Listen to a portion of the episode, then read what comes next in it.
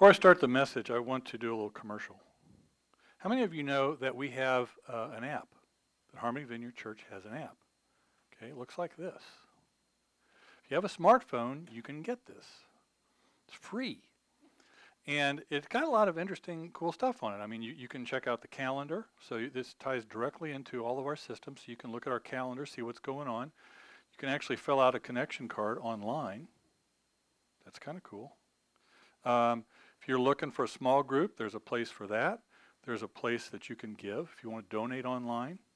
And I will say that if you donate online through this app, there is no fee taken out of it. So we would get 100% of whatever you give through this. Uh, there's a Bible app.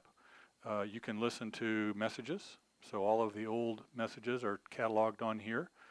Um, and we post the prayer requests on here too. So it's kind of a one stop shop for all of your Harmony Vineyard needs. So just check it out uh, in whatever app store you subscribe to. You can go there and, uh, and just download it, and you will be in business. And so, a good way to stay connected with what's going on here. All right, enough of the commercials. Something happened right as we were uh, beginning uh, rehearsal this morning. We discovered that John was having a problem with something, and it was looked at, and, and the pronouncement came that there was a screw loose. And George, there had been a screw missing or loose from a piece of equipment in the back, and George said, Well, it seems to kind of be a trend. And I immediately thought, well, churches tend to take on the characteristics of their pastors. and I have never claimed to not have a screw loose. So it just sort of makes sense to me that that would be the case. Uh, never will that be more true than this morning. Now, I also, in addition to having a screw loose, I have sort of a quirky sense of humor. Uh, if you've been attending here for a while, you're probably aware of that. If you haven't, you're in for a treat. Um, and that sense of humor enables me to find certain movies very funny that others may or may not. And the movie that I have in particular mind here is Monty Python and the Holy Grail. Okay. So we seem to have general sense that everyone is sort of like me. So once again, churches are like their pastors. It's sort of holding true here. Um, now, um, there is a, a, scene that occurs that I, that I want us to see. Since all of you seem to have, be familiar with it, I probably don't need to do this. But for the sake of those who have never seen the movie, uh, underprivileged as you are, I will, I will uh, enlighten you. And so the movie takes place really in, in England in the Middle Ages, somewhere in the Middle Ages. And one of the very unfortunate characteristics of the Middle Ages was this thing called the Black Death or the bubonic plague. And so many people were dying from this that they literally sent carts through the streets um, to pick up the bodies of the dead. Um, I mean, and it was really very sad. Now, we're going to laugh at this in a minute, but the reality of it was, was pretty unpleasant because they would then take these, uh, the dead, and take them to large pits generally and burn them. Because for the people at that time, it's the only way they knew of to, to stop the spread of the disease was to get rid of uh, the bodies themselves. So, um, so we have that's sort of the historical background for this. Um, it's also important to know that British humor um, Monty Python in particular tends to be somewhat irreverent, which is why you could end up laughing at the bubonic plague. Um, but there is a method to my madness. So we'll watch this, and then you'll understand as we go through the message why uh, I chose this particular scene to be in here. So here we go. Bring out your day. Here's one. Ninepence. I'm not dead. What? Nothing. Here's your ninepence. I'm not dead. Here. He says he's not dead. Yes, he is. I'm not. He isn't? Well, he will be soon. He's very ill. I'm getting better. No, you're not. You'll be stone dead in a moment. Oh, I can't take him like that. It's against regulations. I don't want to go on the car. Oh, don't be such a baby. I can't take him. I feel fine. Well, do us a favour. I can't. Well, can you hang around a couple of minutes? He won't be long. No, I've got to go to Robinson's. They've lost nine today. Well, when's your next run? Thursday. You think I'll go for a walk? You're not fooling anyone, you know. Look, isn't there something you... You're not fooling anyone. All right. The point of showing this clip uh, is to emphasize, hopefully in a way that you're going to remember, that all of us have a version of this I'm not dead conversation with God. We insist we're not dead. However, in God's Word, He says we are. And that's what we're going to explore a little bit today, okay? So to begin with, let's do this. Let's sort of imagine ourselves someplace. Um, we're going to go back to Jerusalem 2,000 years ago. And we hear, word on the street, is that the Romans are having a crucifixion today. So, like everybody else, we want to go see. Let's go see what's going on. There wasn't a lot of entertainment in those days, and so I imagine this was a form of entertainment. It was something to do. And what do we see when we go out there? Well, we see these two thieves and then some guy who was accused of being a political rabble rouser by the Roman authorities. He was uh, uh, an enemy of Caesar, so to speak. And so he's in the middle, and these two thieves are on either side of him. And that's what we would see in the seen and temporal realm. Now, we, we'll review this in a minute, but if you'll remember from last week, we talked about there being two realms the eternal and the unseen, and the temporal and the seen. Okay, so in the temporal, the world we live in, that's what we would see. So you watch for a while, and in the middle of the afternoon, the man in the middle dies. So, because we're American and because we really can't stay riveted to anything for very long, we're going to start to wonder well, let's go see what else is going on in town. But then something sort of odd happens. It's like a voice inside of you says, that wasn't a political rabble rouser. That was my son. I'm God the Father. That was God the Son. And he died for your sins. If you will receive that, you will be forgiven. So you hear that and you respond, Well, I'll accept that. God's offering me forgiveness of my sins. I'll, I'll receive that from Him. Now, all of us who have believed in Jesus have had that experience.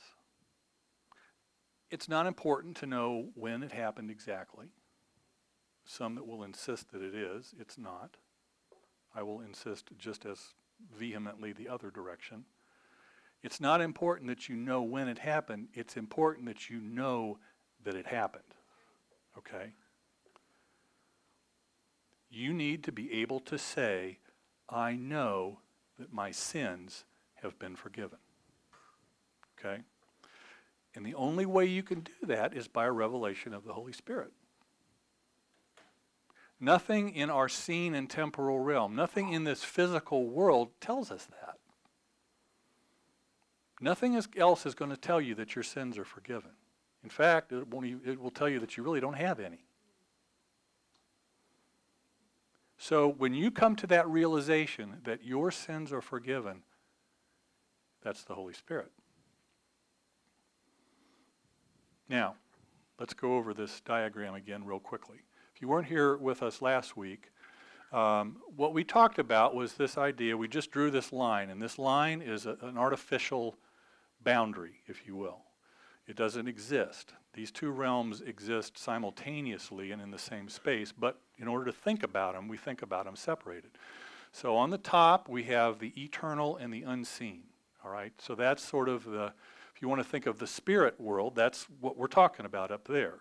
The world of that we can't see. We know is around us. We know is part of this world. We just don't see it. And then beneath that is the seen in the temporal realm. That's the, the realm that we live in. That's our earth. and the physical, okay? And like I said, the line doesn't really exist, but it helps us to think about it, to pu- sort of put it there, okay? So, that revelation that your sins are forgiven, that's an above the line truth, okay? That's from the unseen and eternal realm. That's in your spirit. That's the Holy Spirit speaking to your spirit that says your sins are forgiven. That's the only way you can understand that.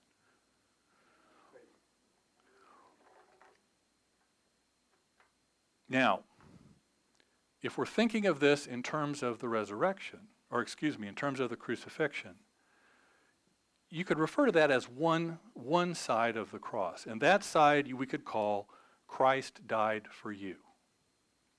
Okay? Um, and this message that Christ died for our sins is spread all throughout the New Testament. Let's take a look at a couple now. There we go.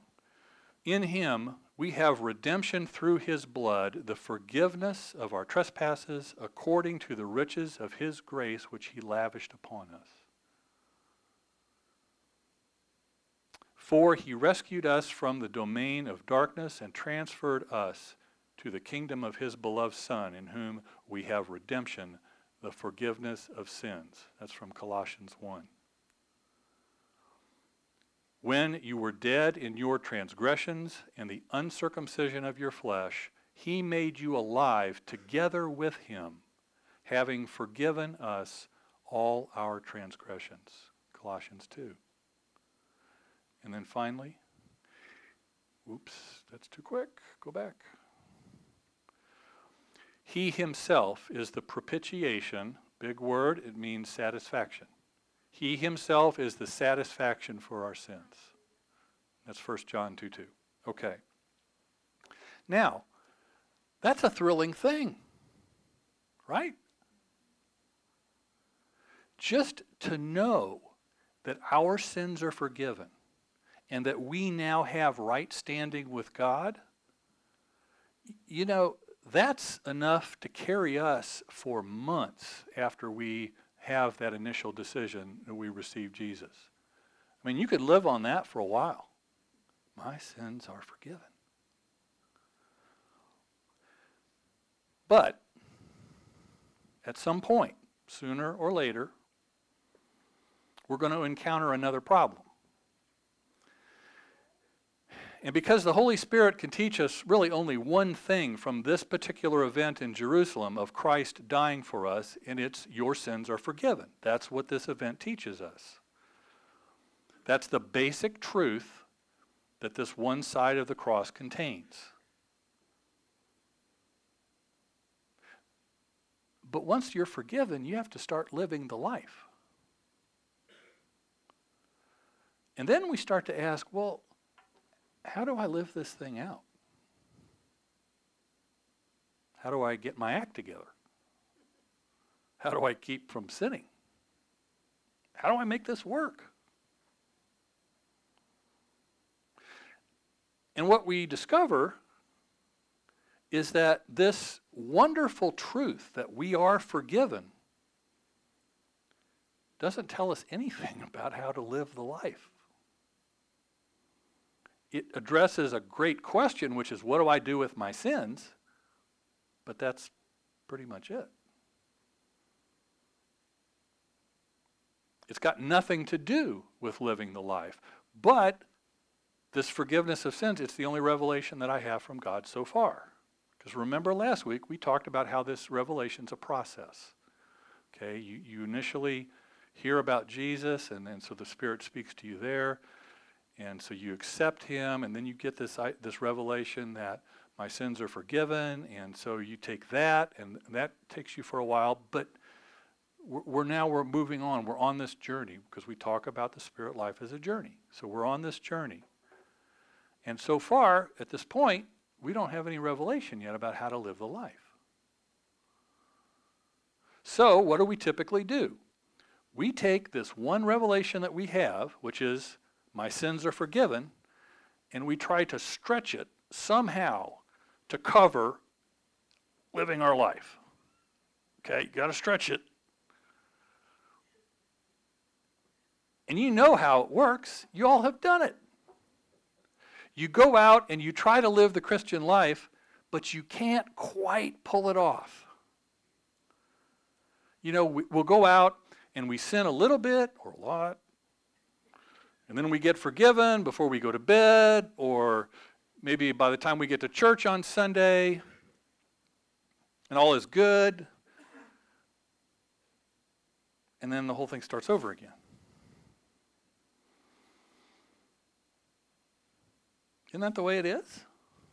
I mean, be honest. And there's really, at this point, there's no way out of this because we don't have any other revelation yet. All we've got is my sins are forgiven. So we're taking that and we're making the best of it. So then, what happens? Where is our preoccupation in all of this? It's with us, right? and our sins. We're preoccupied with ourselves and our sins.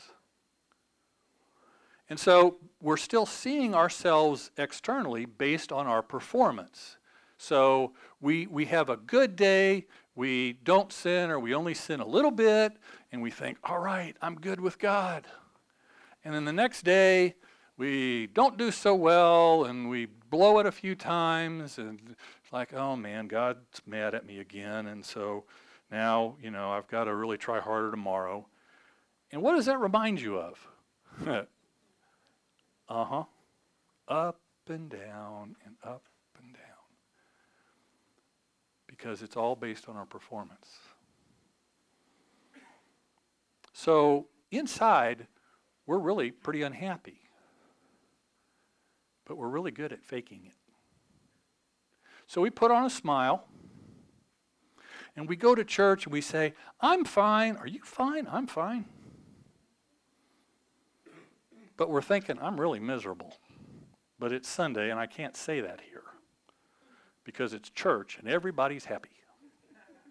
Happy, happy, happy. Where's the coffee? I need more spirit, more caffeine. That's just the way it is. So after you get over this thrill of being saved and the thrill of having your sins forgiven, you're stuck on this treadmill. And maybe it's worse than being lost.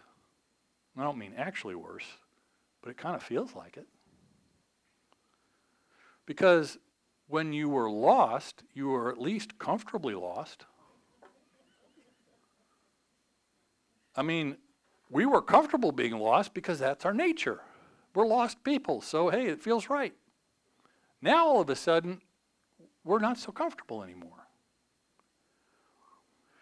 And it's actually probably easier to be lost than it is to be saved and to try to live off I'm forgiven. Striving and striving and striving your utmost to be a good Christian.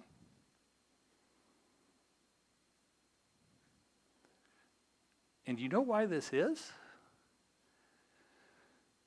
It's because I'm forgiven is only half of the gospel. It's a partial, fragmentary view of salvation. So we've got 50% of the gospel, and we go back into the flesh, into our independent self effort, and just try to make the rest of it happen on our own. We can't, though. We can't make it happen. And that's exactly the way it's supposed to be. That's actually according to the program.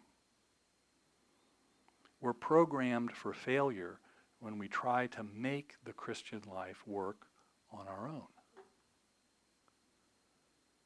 It's only going to bring despair. it's going to produce nothing but an inner sense of condemnation. I'm not good enough. I can't do this. God's unhappy with me. And a lot of people actually conclude, well, I guess that's what the Christian life is supposed to be like. And I, have never heard this, but I have heard of pastors tell their churches that um, truly victorious living is only possible when you die. That Christian life is nothing but a struggle, and uh, you're going to experience nothing but going from one defeat to another, and you just try to do the best you can. And doesn't that sound a lot like the abundant life that Jesus promised? No, I don't think so. Well, why? Why do we have this discrepancy? Because this first half, all right, that's not right either. There we go. Because the first half of the cross deals only with one issue, and the issue is sins, plural. Christ died on the cross, and our sins are forgiven. Okay? God wipes the slate clean of all offenses, past, present, and future. Anything that we have done or will ever do is forgiven. However, getting our sins forgiven doesn't deal with the question of sin. Singular. Now, sins, plural, are the product of what the Bible says dwells within us sin singular. Okay? Sin is a power or a force that is in rebellion to God and produces sins as its fruit. And as long as sin dwells in the center of our being, it's going to produce sins. Now, we can get them forgiven, but that doesn't deal with the source of the sins. So, once again, we're on the treadmill.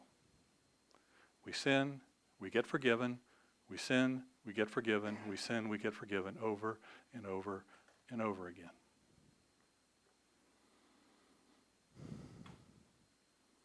But we read the Bible and we think that one day sin won't dog us anymore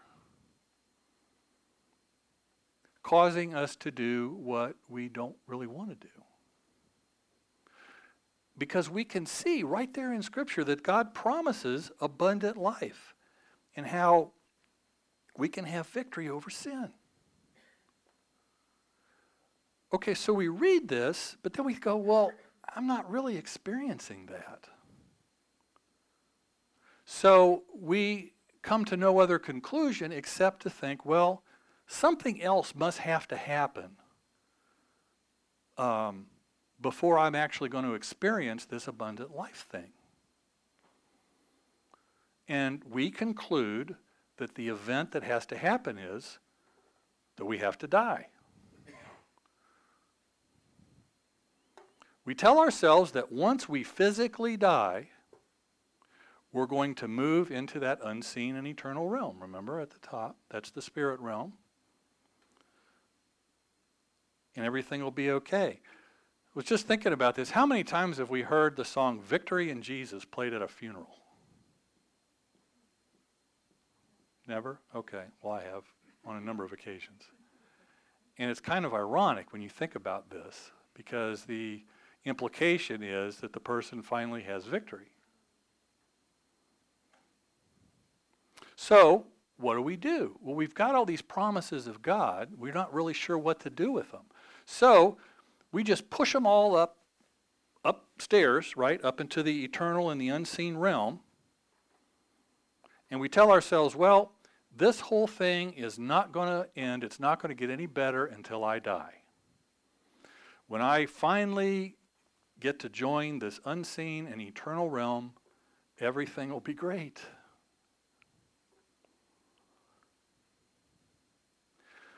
But the funny thing to all this is that if you read those promises in Scripture, you realize that none of them apply to the future. every one of them is supposed to apply to your life now. This is driving me nuts.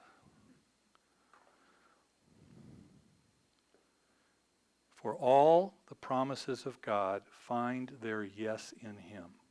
That's 2 Corinthians 1:20. Not will find their yes.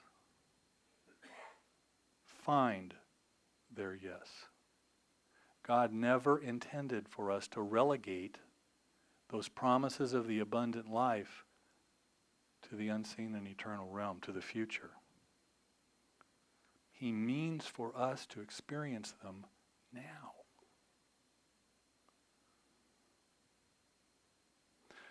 In all of this, we have been right about one thing, though that the only way to experience these things is to die. That is true. When you die, you'll finally be free from them. But the issue here is when did you die? And the truth is that you actually died much earlier than you think you did.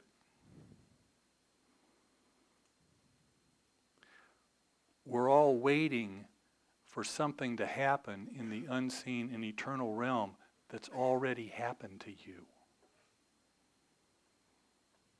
Let's go back to our illustration. So here we are 2,000 years ago. We're standing outside in Jerusalem and we're present at a crucifixion. Now, when we had been there before, the Holy Spirit had told us that this man in the center was God's Son and that he died for the forgiveness of our sins. But now all of a sudden our illustration changes. And suddenly we're transported up off the ground and into the body of Jesus himself. We're no longer observers of something that he is doing for us we are now actually participating with him in this event. We are being crucified with him. And when he dies, we die with him. That's exactly what Paul was talking about in the sixth chapter of Romans. He says this Do you not know that all of us who have been baptized into Christ Jesus have been baptized into his death? Therefore, we have been buried with him through baptism into death, so that, as Christ was raised from the dead through glory of the Father, so we too might walk in newness of life. For if we have become united with him in the likeness of his death, certainly we shall also be in the likeness of his resurrection. Knowing this, that our old man was crucified with him in order that our body of sin might be done away with, so that we would no longer be slaves to sin, for he who has died is free from sin.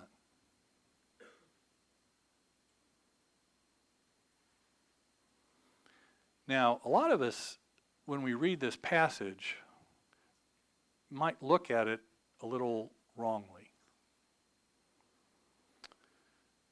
I'm not going to say wrong, but maybe with the, you can get the wrong impression from it. See, we see that word baptize, and we immediately start to think of a pool of water. But in the Greek, the word is baptizo. And it doesn't it didn't mean in the Greek exactly the same thing that it means to us in the English.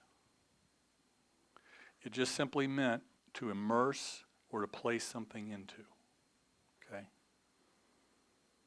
But rather than translate the word directly into uh, from the Greek into the English, the Bible translators just turned the Greek word into an English word. And so baptizo becomes baptize. And whenever we say baptize or we think of baptize, we think of a ceremony that has water involved. but we would get a much clearer meaning of what this passage is saying if we just left it as the as what the original Greek word meant.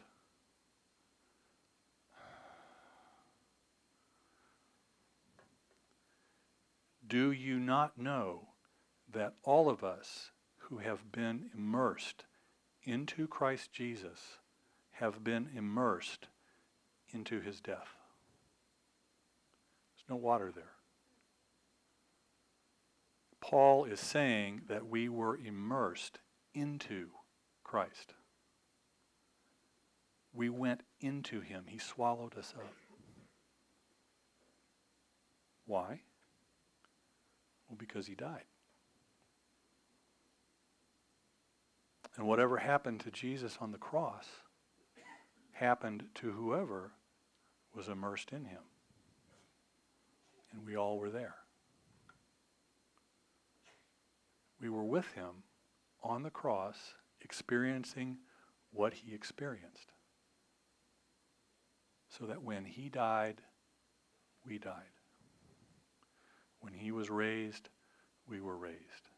Now, baptism is very much, very clearly, and you can, I mean, you can look at that passage and you can get baptism out of it, there's no question. Because baptism is a, um, is symbolic of this very transaction, right? We go down into the water, we're submersed, our old man dies, we are then resurrected, and we come up.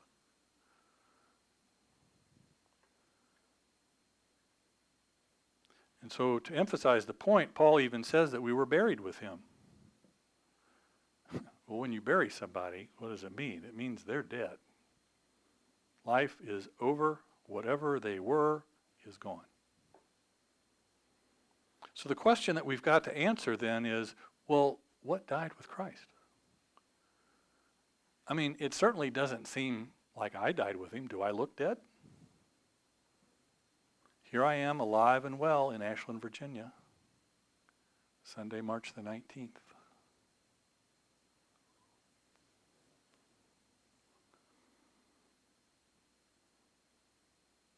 And then there's the idea that Jesus died 2,000 years ago.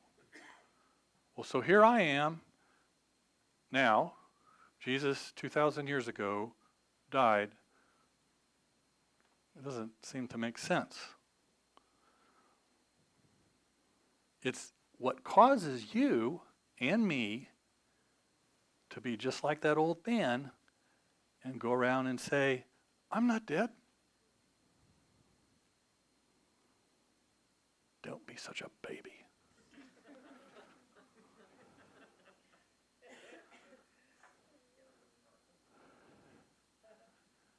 and the answer is in Romans 6 6 we know that our old self was crucified with him in order that the body of sin might be brought to nothing, so that we would no longer be enslaved to sin. Hallelujah. Your old man, the one you inherited from good old Adam, is the one that cut you off from God but made you alive to the power of sin. That's who was crucified with Jesus. And there was a life that flowed out of that old man. Ephesians 2 1 through 3 speaks of it. And I'm not going to show you, but I'll just read it. And you were formerly dead in your trespasses and sins, in which you formerly walked according to the course of this world, according to the prince of the power of the air, of the spirit that is now working in the sons of disobedience among them, we too all formerly lived in the lusts of our flesh, indulging the desires of the flesh and of the mind, and were by nature children of wrath, even as the rest. And so the source of that life had to die.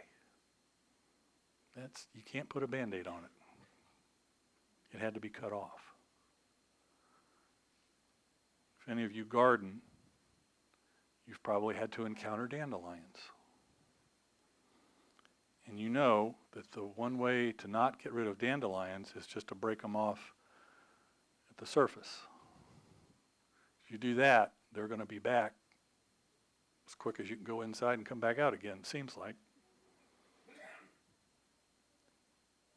You got to pull them out by the root. And if you, you know, if you've seen dandelion roots, they're pretty darn long. And if you don't get them out by the root, they're just going to keep coming back. And that's exactly what God had to do to our old man. He had to cut it off at the root. Otherwise, it's going to continue to produce the sinful fruit that the sin nature just does. So God crucified you with Christ.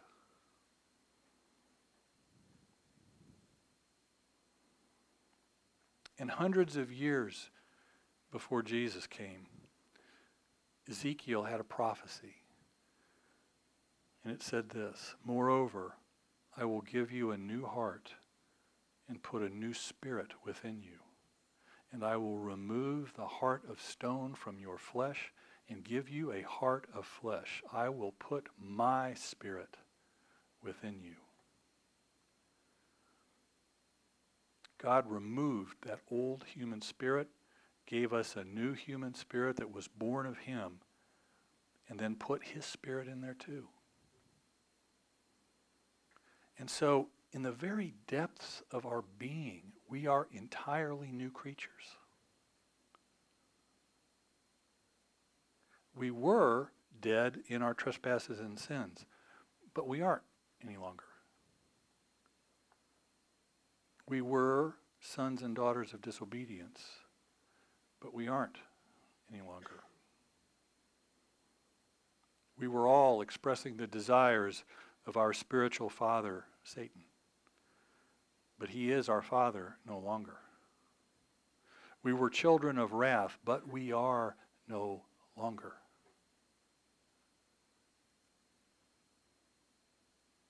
So, how, how could we have been crucified with Christ 2,000 years ago?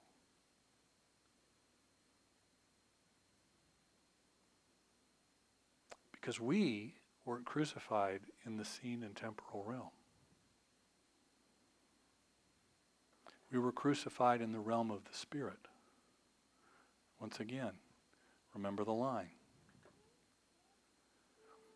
We said in that unseen and eternal realm, time has no meaning. Everything is now. That's why Jesus is the Lamb who was slain from the foundation of the world. See, in the seen and temporal realm, below the line, he was the Lamb slain 2,000 years ago. But in the unseen and the eternal, he's always been the Lamb who was slain. In the seen in the temporal realm, you and I live physically right now. But in the unseen and the eternal realm, you and I were crucified with Christ. And our old man, the one we inherited from Adam, the one who was dead and separated from God, died with him. That's the other side of the cross. One side, Jesus died for the forgiveness of your sins. The other side, our old sin nature died with him. You could think of it as a double cross. The first is the blood side. That's where Jesus died for us. He shed his blood for the forgiveness of our sins. And the second side is the body side. We were united with him on the cross, participating in his death, burial, and resurrection. The old man was crucified with him, and the new man was resurrected with him.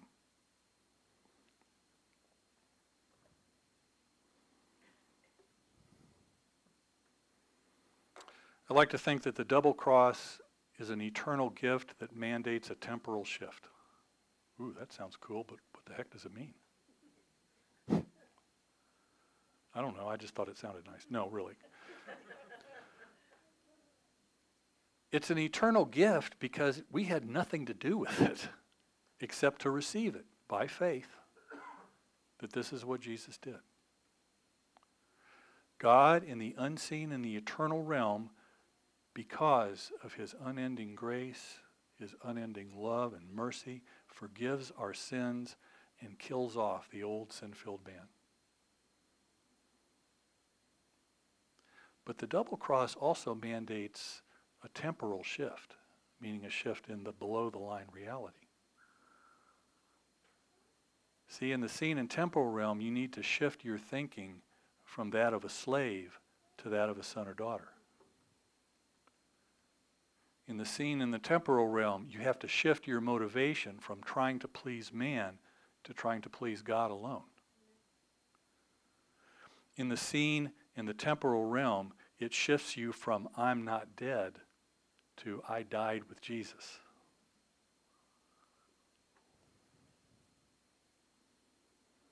In the seen and temporal, it shifts your inward gaze from yourself to God.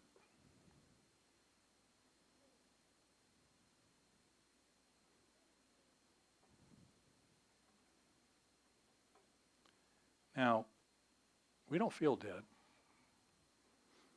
We don't look dead. Most of you, anyway. It's a couple are awake. And we often don't act dead. Typically, we say, I'm not dead. I think I'll go for a walk. but at some point, the Holy Spirit shows up. And just like Toto in The Wizard of Oz, he pulls back that curtain. And he shows us that in the very deepest part of us, in our spirit, down where we truly are, a death has occurred that forever changed us.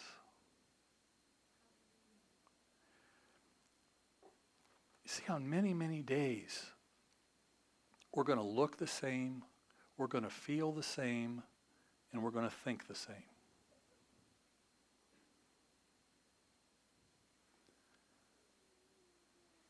But we're also going to know something. And what we know is that we're not the same. In the unseen, in eternal realm, there's an exchange that's taken place. And it's taken place in our spirit. And once we can get a hold of that, it produces through us a quality of life that is different from anything else. Anything else the world has ever seen.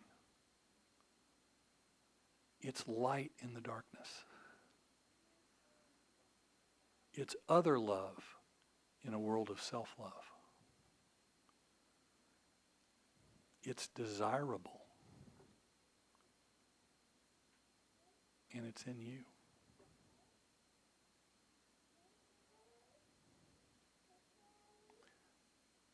Do you believe it?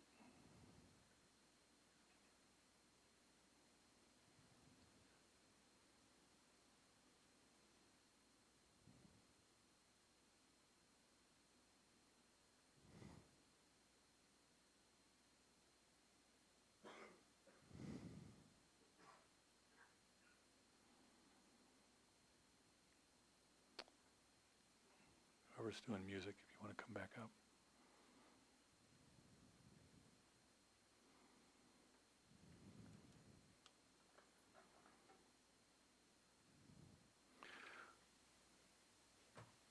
What the, the sense that I got as I was putting this message together, and keep in mind too that these messages all sort of build on one another. So, you know, if you missed the one last week and you want to listen to that, it's get the app. It's right there. You can go to the website, get it that way. But, you know, if that that might help if you, you know, if this isn't clear. But then next week we're going to take it a little bit further and then the next week a little bit further.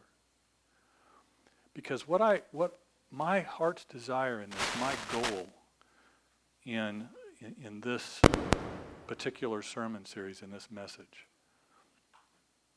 is that what up to this point has been information to you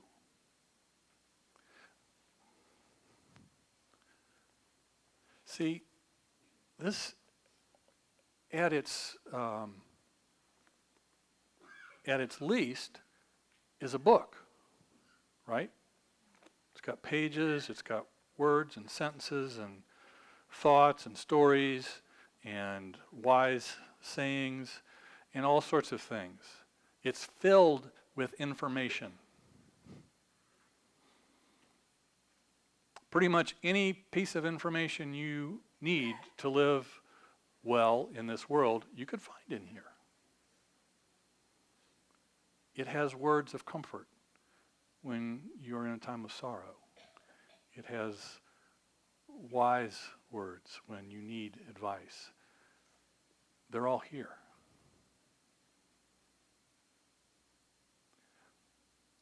But we need to make that information become revelation. Right? Because until God reveals to you what these words, what this information really says, you're going to still you're going to stay on that treadmill. And you're going to keep wondering, how do I get off? And so what I want to do today is um, now there are i mean a lot of you are nodding as i'm going through this. So uh, you know i suspect not the first time you've heard this maybe it's a little bit different than the way you heard it before um, but you you know it. Okay you know the information. Do you have the revelation? If you don't have the revelation then i want you to come up and get prayer. I can't give it to you. I can pray for you. God is the one who reveals. His truth has been preached today. But it's just information unless he reveals to you the ultimate truth that's behind it. So I would ask those who uh, have been released to pray if you would come forward.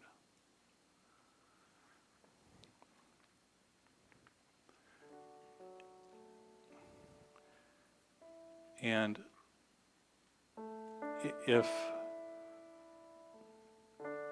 if you need this to be revealed to you, then we're going to pray that that's exactly what happens today.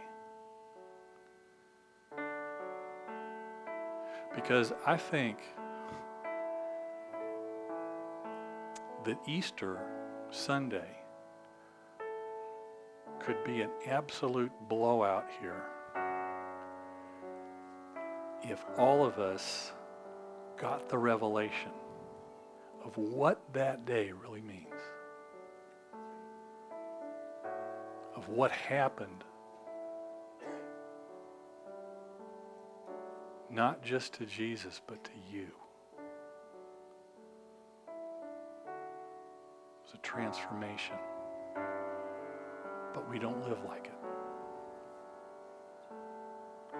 And I want us all to live like it.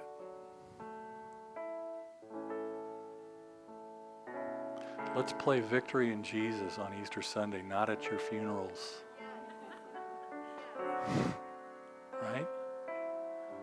Too late.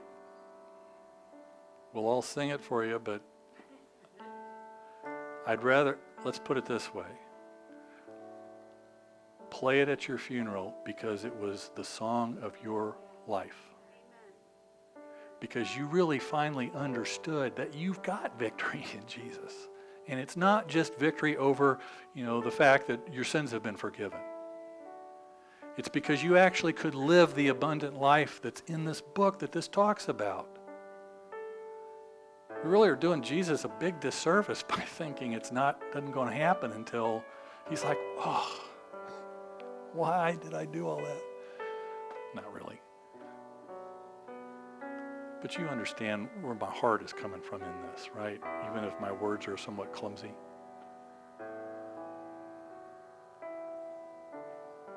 So let's pray.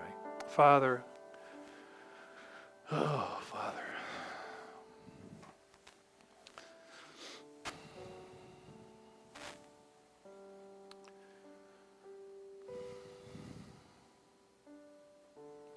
Father, we can read these words over and over and over again.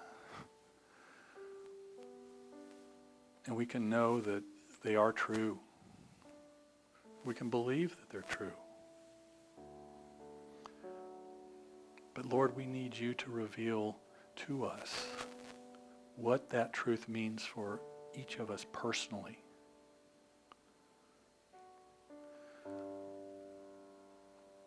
And so, Lord, I just pray that right now, your Holy Spirit comes.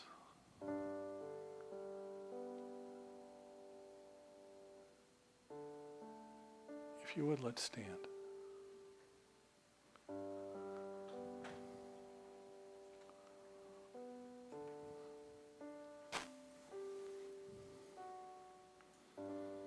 And just posture yourself in, in a way that you can receive, whatever that's like for you. You know, for a lot of people, it helps if you sort of hold your hands out in a, in a position of saying, Lord, I will take what you give to me. So if that works for you, great. If that's uncomfortable, then that's fine. So, Father, I just ask right now that you would reveal to these your people the reality of your word, of what your word says, and the fact that we are, our sins have not only been forgiven, but that we are dead to sin, that that nature has been removed from us.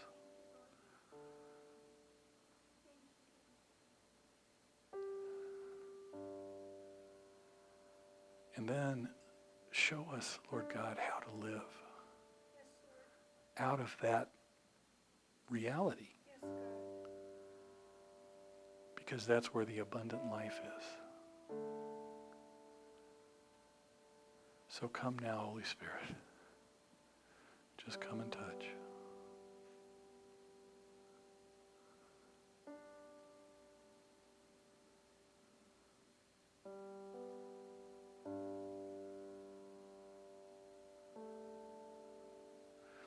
Let each person know that they know the truth.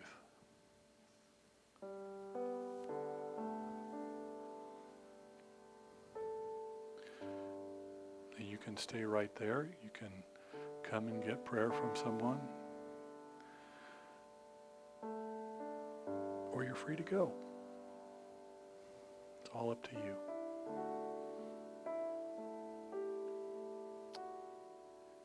So, Father, I just I bless your people. I just thank you for each one that you brought here today.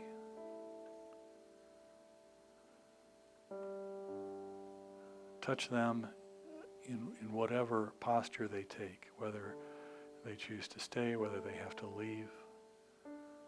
For we know that it doesn't have to be here. It can be in the car on the way home. It can be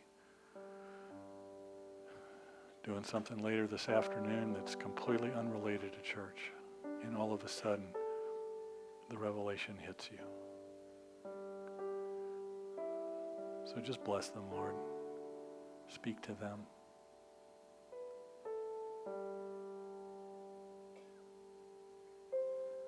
Thank you for them, and I ask that you would uh, bless each one with a wonderful week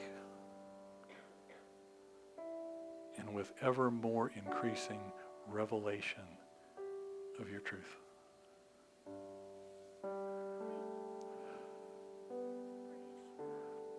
Give you thanks. And I ask all this now in Jesus' name. Amen.